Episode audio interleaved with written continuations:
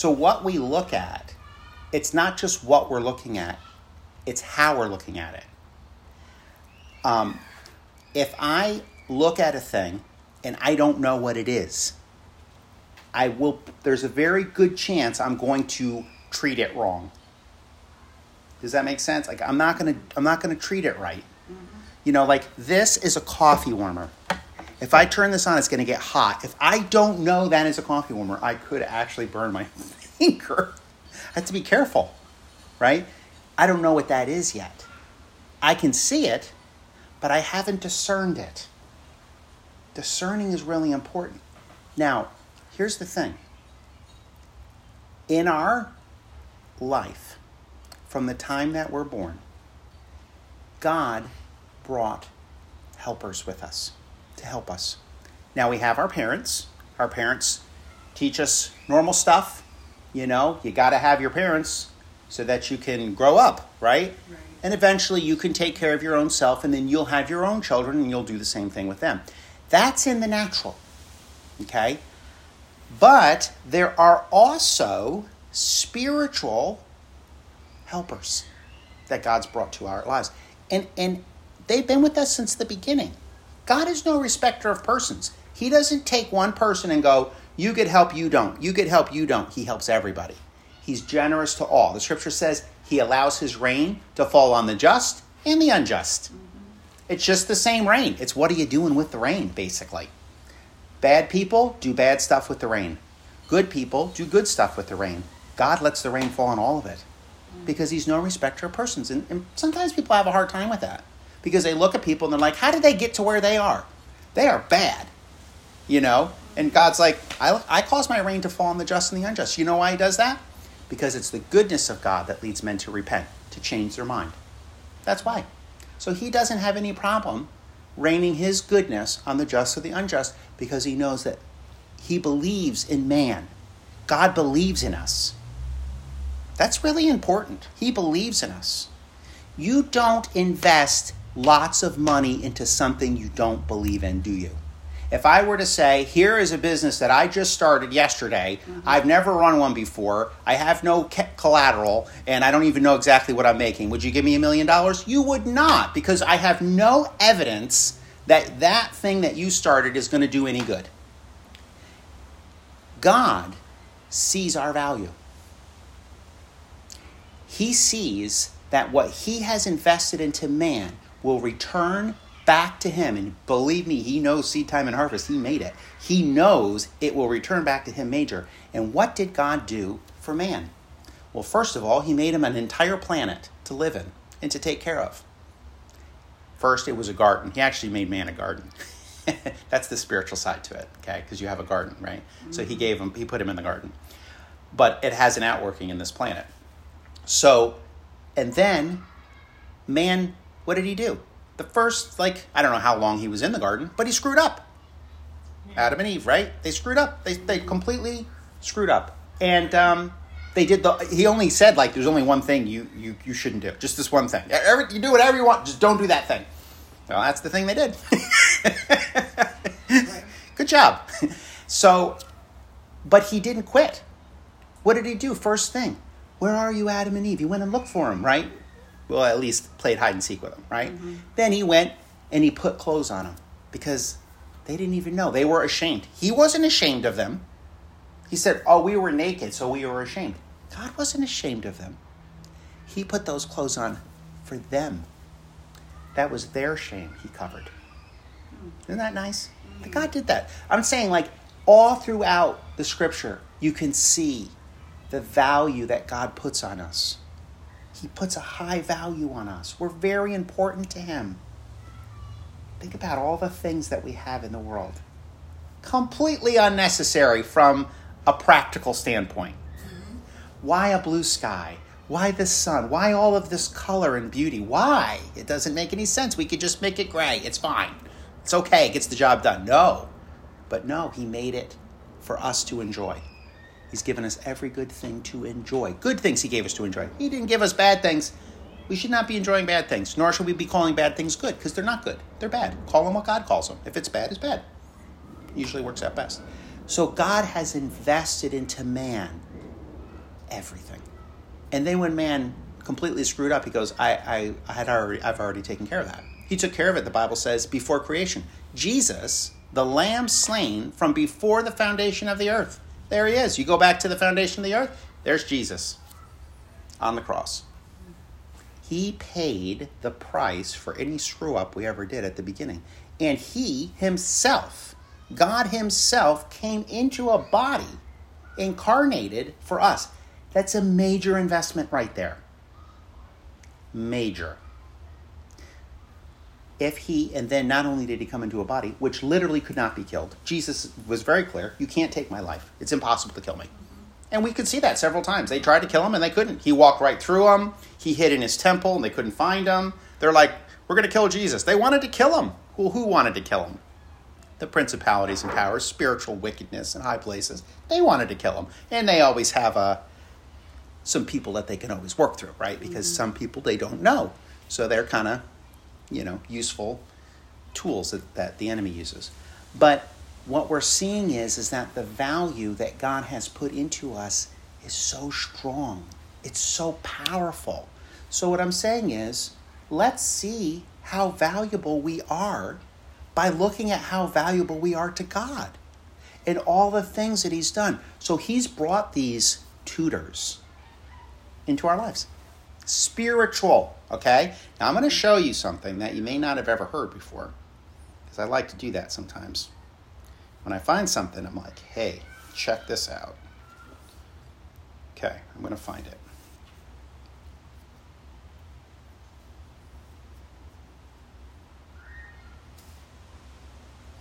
I think I'm going to find it.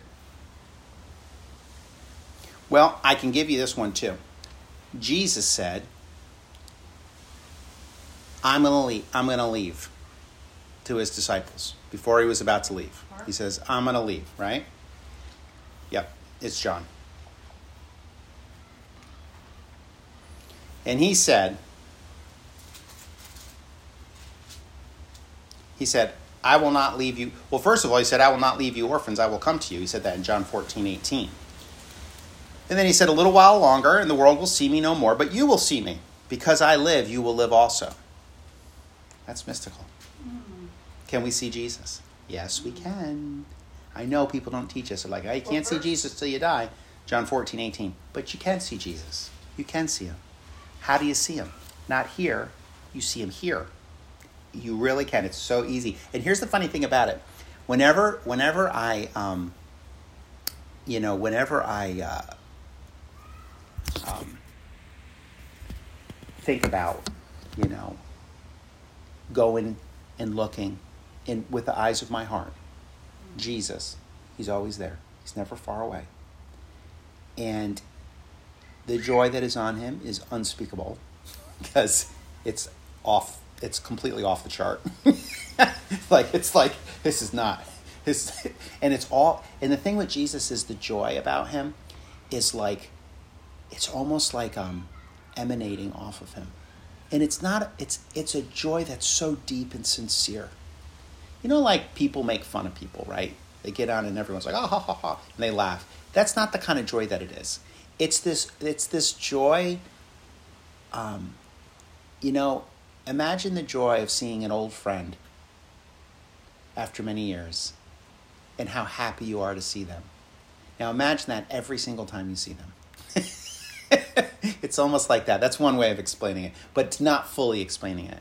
And so he loves us so much and he do, he he literally would do anything for us, anything, anything. There's nothing he won't do for us. He will take care of us. He will minister his love in so many ways. In so many ways, and it's so neat to me because I love it. We love being loved by God. We do. It's the best thing because let's say you're going about your day and like something happens, you know, at home or whatever, and you're like, "Hey, how did that happen?" That was the Lord. He did that for me. Mm-hmm. The other day, I was thinking about a dream I had, and I interpreted it one way, and then I interpreted it another way, and then I interpreted it another way. And every single way that I was looking at it, it said the same message over and over and over and over. No matter how I looked at it, it was the same message. And that's how God speaks to us. He's dimensional. When He gives a message forth to us, it means that all the different ways we look at it, How does he do that? I have no idea. But it's because he's complete. So we're complete in him. So in John 14, 18, he says, I will not leave you orphans. Let me show you it on the screen here. John 14, 18, if you guys can hear me. I will not leave you orphans, but I will come to you. That right on the top there. Now, this is New King James. Let's look at it in the Passion Translation. I promise that I will never leave you helpless or abandon you as orphans. I will come back to you. Soon I will leave this world. So Jesus is letting him know. And then they will see me no longer. Who's they? The world. But we're not in the world, we're in the kingdom. Secret. See? They will see me no longer, but you will see me. Now, did they see Jesus when he rose? They did. He went and visited them. So that's true. So does that scripture mean that? Mm-hmm. Yes, it does. It does mean that. But does it only mean that? I would say it also means we can see Jesus in our hearts too. Okay? This is called the mysteries of the kingdom. How can you see Jesus? You can see him with the eyes of your heart because he's in you. Do you see what I'm saying? You can see things in yourself, like let's say that you're angry and you look at yourself. You're angry. Oh, I see anger, right? You see it, it's there, right? And you're like, I shouldn't be angry, right? You know that because you can see yourself, you can see who you are. Right. In the spirit, you could also see Jesus because he's also there. Because he's with you, because he lives in you. You see what I'm saying? It's very simple. So what ends up happening is it's it's so simple that we're like, did I really see Jesus? The answer is yes, you did. And how do I know this? Well, I've done this for a while, okay, and um, I've realized that this is definitely not something that I could just come up with. It's definitely from Him.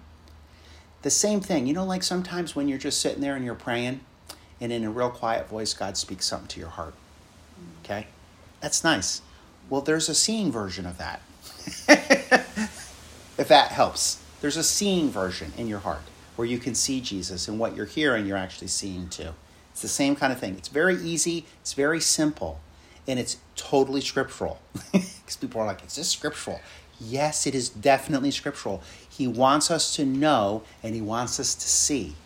We only see by saying, I'm going to imagine first Jesus. Okay? Now I know because the Bible tells me that Jesus lives in me, so I'm going to imagine seeing him in me, in my heart. That's it. Very simple. Start with that and then see where it takes you. So it's called seeing. It's good to see. It's good. Okay? So he says, I'm going to leave. You're not going to see me, but you will see me because I will live again and you will come alive too. It's a mystery here, too. What does that even mean? Mm-hmm. Well, we are alive in Him. You see? Now, does this mean that our bodies get raised from the dead? It does mean that as well. It means that too. But it also means that we live in Him now. Now, our lives are hidden in Christ. Paul said, I no longer live. It's Christ who lives in me. I live out of Christ. I'm not living of my own mind and how I feel or whatever. I live in Him, and His life is in me. He says this So when that day comes, you will know that I am living in the Father, and that you are one with me, for I will be living in you. It says that, John 14, 20. Jesus said that to his disciples. I will be living in you. That's really, really powerful.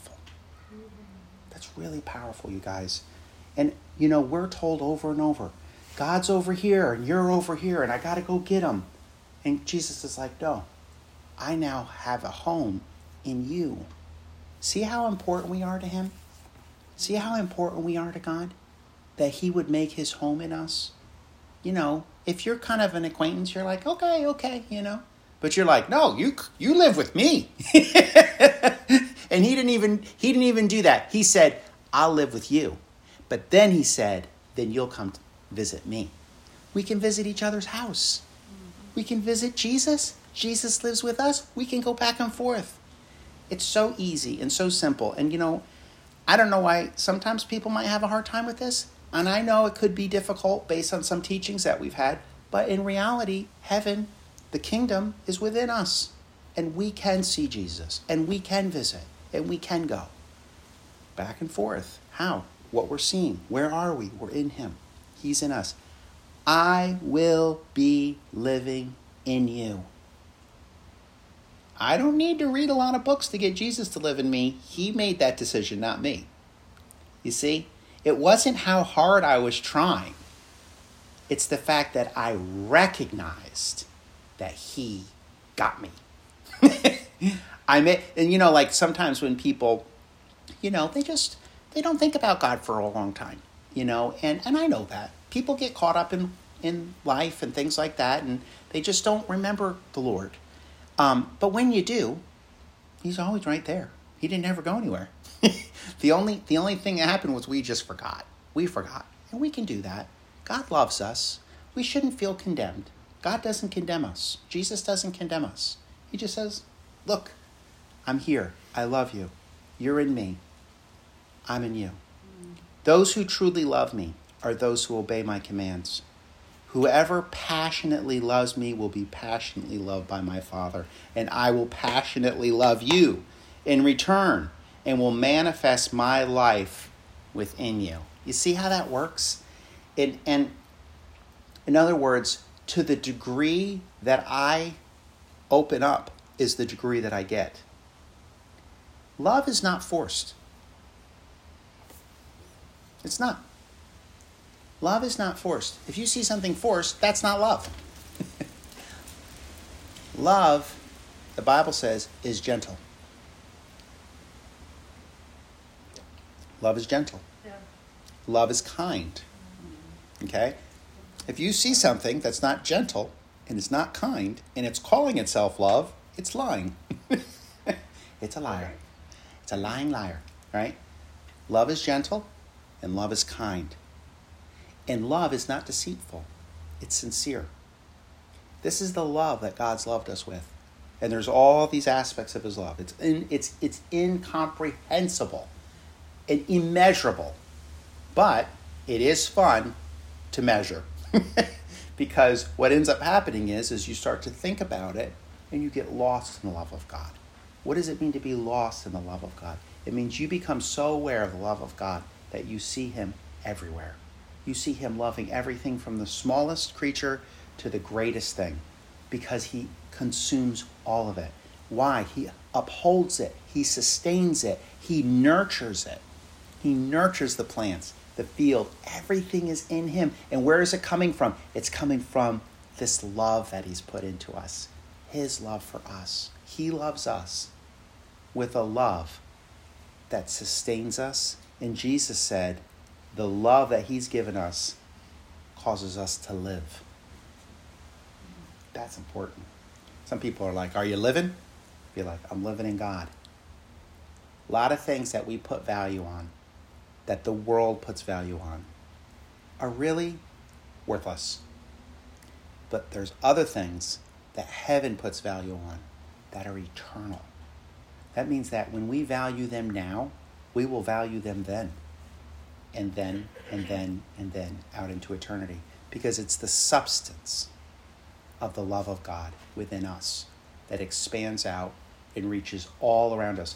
Think about it like this each spot that you're in as a person, each place physically that you're at on the earth is a junction point for releasing the love of God around you every time you're there, anywhere you are, when you become aware of who He is in you and how He lives in you, and that His love is in you, and then you say, I, by my heart's intention, decide to release love all around me, you become a force of love on the earth. Now, what does that mean? That means that there are people out there that don't know about God. They don't know that He loves them. They've been told that God actually is pretty upset with them. you know, would you like to know God? He's really angry with you. I'm not sure I want to know God if He's angry with me. Maybe we could have a conversation later when He's not as angry. You see what I'm saying? But that's not how Jesus was. You look at Jesus. Come and meet Jesus. He's super angry with everyone and he wants to condemn you for all your sins. No. Does it ever say that in the Bible? Why do people act like that? It's mind boggling. I'm like, haven't you seen Jesus? He doesn't act like this. The way you're acting by condemning people and doing this is not how he acts. So the apostles talk about this a lot. They say, this is how you know. You keep Jesus said, you keep my commandments. Oh, you got to keep his commandments. Well, what's his commandment? Jesus said, This is my commandment that you love one another. That's his commandment. it's so simple. But we need a complicated thing sometimes because some people are not nice and they like to control people. And that's not nice. Love doesn't control, it doesn't.